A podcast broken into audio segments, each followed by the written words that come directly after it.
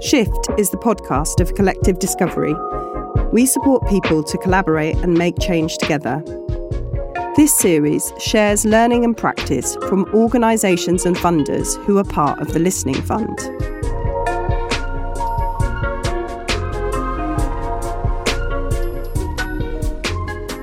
Hello, and welcome to the Shift podcast. I'm Jenny.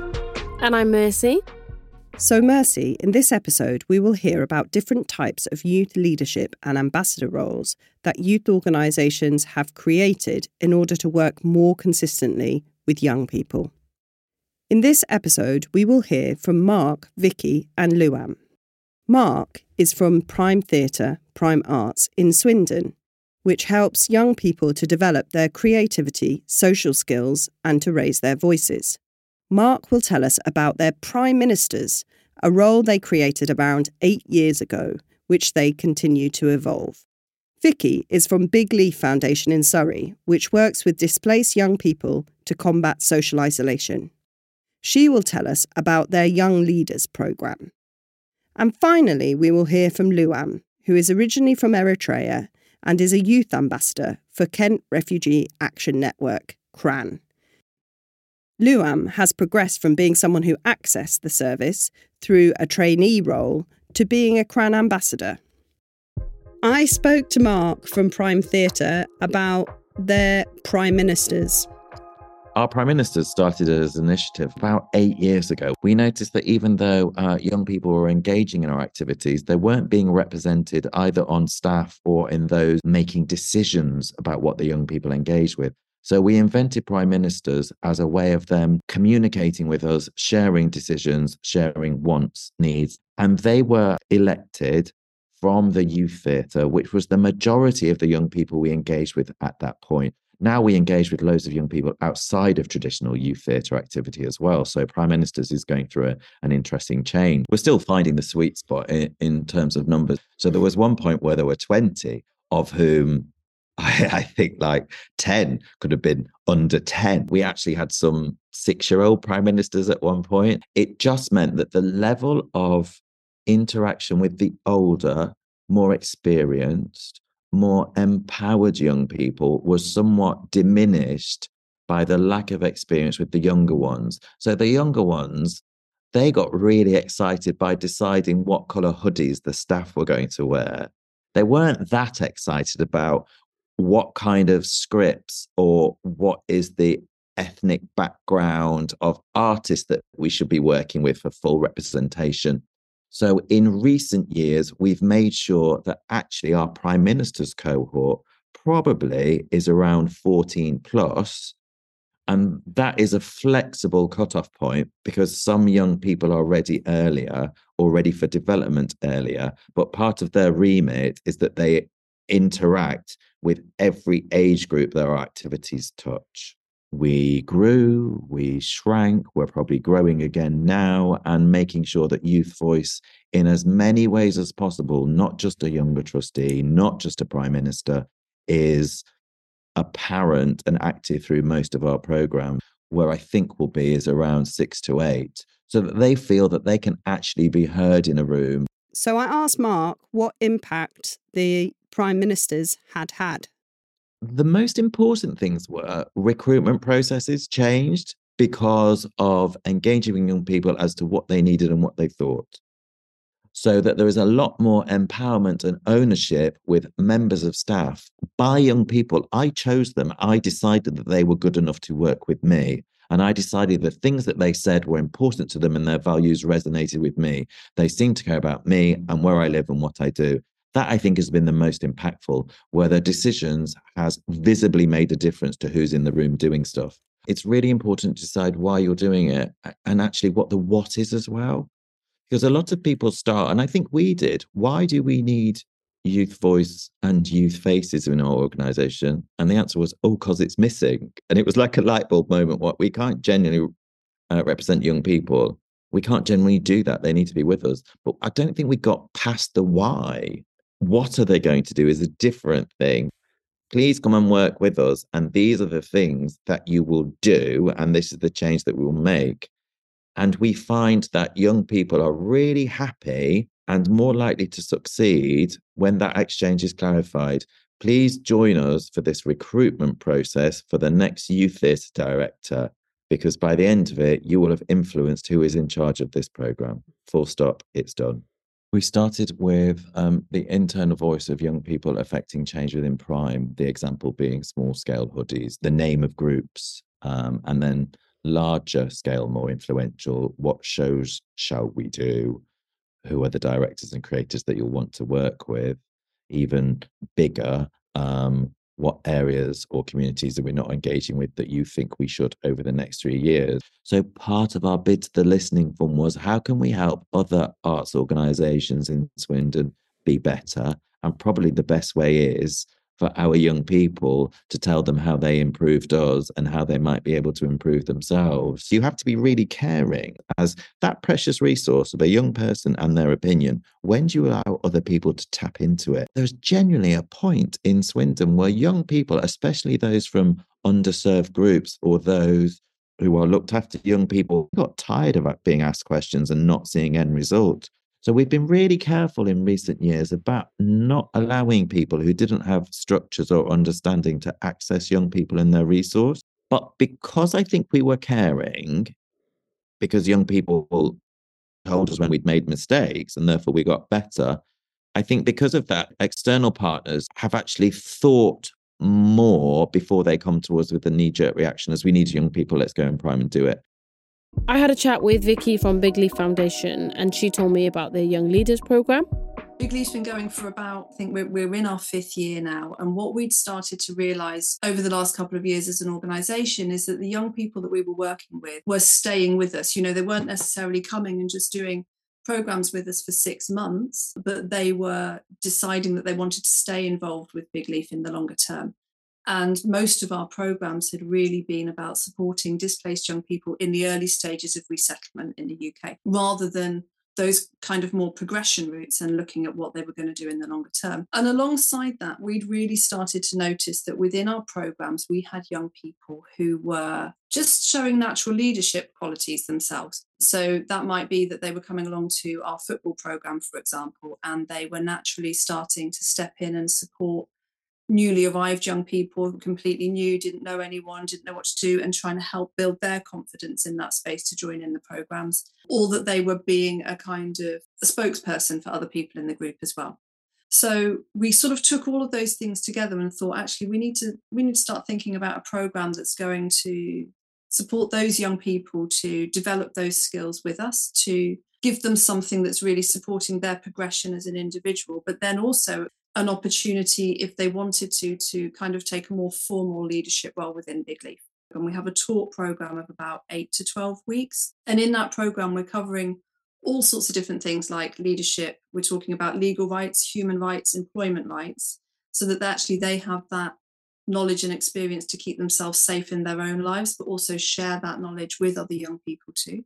We talk about things like storytelling, we, we do public speaking sessions, we do bodying and facilitation sessions and then we have a kind of mentoring program element with it that really supports them with progression routes that they'd like to take. And it might not be that they want to do something with big leaf in the long run. It might be that actually the thing that they've decided that they want to use their newly found skills for is to go and volunteer for another organization another charity that there's an issue that that matters to them. I think sometimes we get into this trap of thinking that everybody who is coming here as an asylum seeker, the main thing that they care about is the immigration system. And that's not to say that they don't care about the immigration system, but actually, you know, they're also people in their own right with things and issues that matter to them. So it might be the thing that matters to them is is actually cancer research because somebody in their family back home has died from cancer and actually that's something that they want to follow. It might be that the thing that matters to them is homelessness, you know, and actually seeing friends around them and people that they know are walking down the streets and seeing the people are homeless, and that's what matters. So, actually, the progression routes from our Young Leaders program may or may not be stepping into a leadership role with Big Leaf. It might be stepping into something with another organisation. I asked her to explore some of the key learnings that have come out from that journey. When we start considering those more outward facing public speaking events, it would always be a school um, or an organisation that we have a relationship with already. And we spend a lot of time with those partners talking through the experiences, our experiences, the experiences of our young people, and what safeguarding means to us in that space, and what what topics are on the table and what topics aren't on the table in those speaking events potentially. But we also spend time with the young people talking about their story, what they are and aren't willing to share, and how to set boundaries. So being really, really clear that it's okay to set your personal boundaries. We work with Surrey University School of Law and we work with their law students who are guiding the the human rights sessions and the employment rights sessions. And at the end of each of those they always kind of say we learned so much. We learned so much. We had no idea that this was that this was their experience that this was an experience that people have in this country of their you know where their rights aren't being upheld either their human rights or their employment rights. And wow now i know this this is something i can take forward into my own work and into my own practice in the future. And i think that's the thing that's been you know most exciting about it is seeing the young people realize how much knowledge and wisdom they already have and skills that they already have and actually they just needed that uplift. They needed to be told yeah i can i can do this. So I spoke to Luwam, who's a ambassador at the Kent Refugee Action Network, and I asked her to tell me a bit about her role. So my role in KRAN is building connection and relationship with young people, and also beyond that in the community. And I work with local uh, agencies as well, like NHS and education um, sectors, uh, colleges, schools, and then um, I become a youth ambassador because I have personal experience of being asylum seeker, and also I know the service because I used to access myself the service as well. And um, so I have experienced so many things like uh, the challenges with the education system, with health, um, with employment. I also asked her what the benefit had been to her of being an ambassador with KRAN. It helped me to grow personally and professionally because I didn't feel confident as before, but the more I do attend meetings, the more I go to to present presentation schools, colleges, the more I feel confident, the more I feel like I can express myself freely. And then because we're interested in the support that ambassadors receive, I asked how she was being supported by KRAN.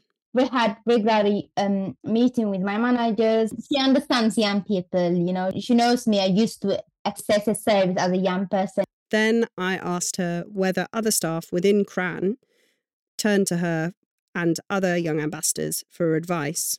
They know we have more contact with young people. They know we have been there. So they always ask us questions, even outside the meeting. There was, what do you think about this? Sometimes I feel like they know better than me because they've been, they've worked for years and years there. And so I feel like I have no idea. I just share what I know. Um, or sometimes I tell, oh, maybe so and so would know. Like, so I like to see myself as individual, even for someone who's from my country. They may have completely different experience who have done the same journey. So I asked Luwam for an example of when she's felt like her role has had an impact external to KRAN. So we had Refugee Awareness Week in London. We had a workshop and a lot of school across the UK. They gather after we asked them, what do you like about today? And then they said, like, seeing someone who actually is refugee, they've never seen someone from refugee background. I think sometimes people see them as statistic than human being because like 20 people arrived today, 30 people arrived. It gives me hope to see that there is a future young people going to be there to support um, refugee and asylum seekers. I think hearing from Mark, I really enjoyed the fact that, you know, they've tried lots of different approaches and they've learned from them. I think it's really interesting. Most organizations in kind of ambassadors or youth steering committees or boards are not involving children as young as six. And even if Prime Theatre have sort of stepped back from that, I still think it's interesting the learning about what you can involve young children in and what is meaningful to them. So I don't think what I took from that is don't involve young children. It's like young children really like to be involved in choosing the colour of hoodies. So involve them in that. One of the things I took away from chatting to Vicki from Big Leaf was about considering the outside context. What they focused on is so sort of hostile, and the experiences of the young people are, in many cases, so traumatic that it's not just as easy as saying, hey, do you want to be an ambassador? And sort of get getting them to tell this story in different contexts. But actually, there's real thought and intentionality that goes behind that. There's like so much you could say about having young people that are there to kind of look pretty and shiny and kind of fundraise for you in being able to tell their stories really eloquently.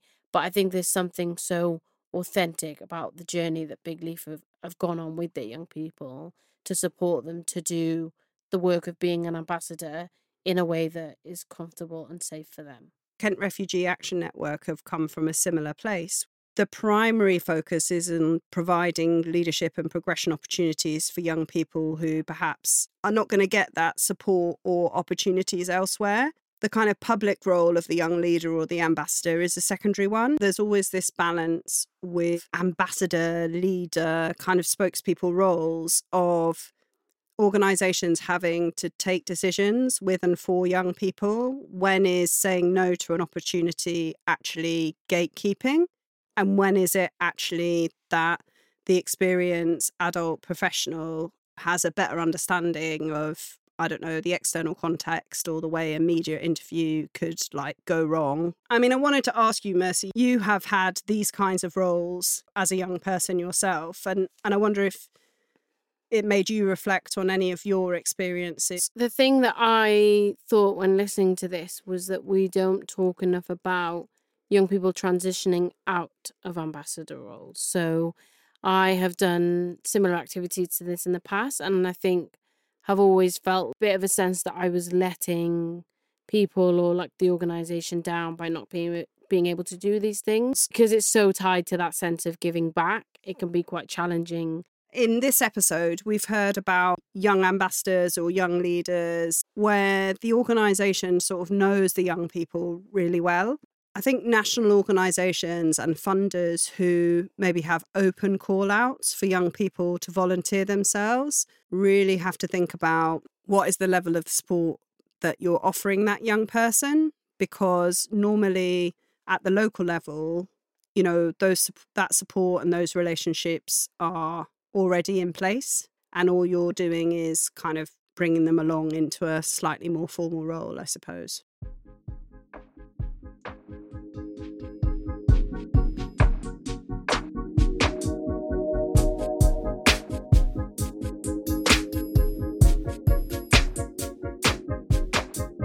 Thanks to all our guests in this episode Mark, Vicki, and Luwam. You'll find further information about our guests and links to further resources in the show notes. And if you have any feedback or ideas about what we could cover next, then please email us at collective at collectivediscovery.co.uk.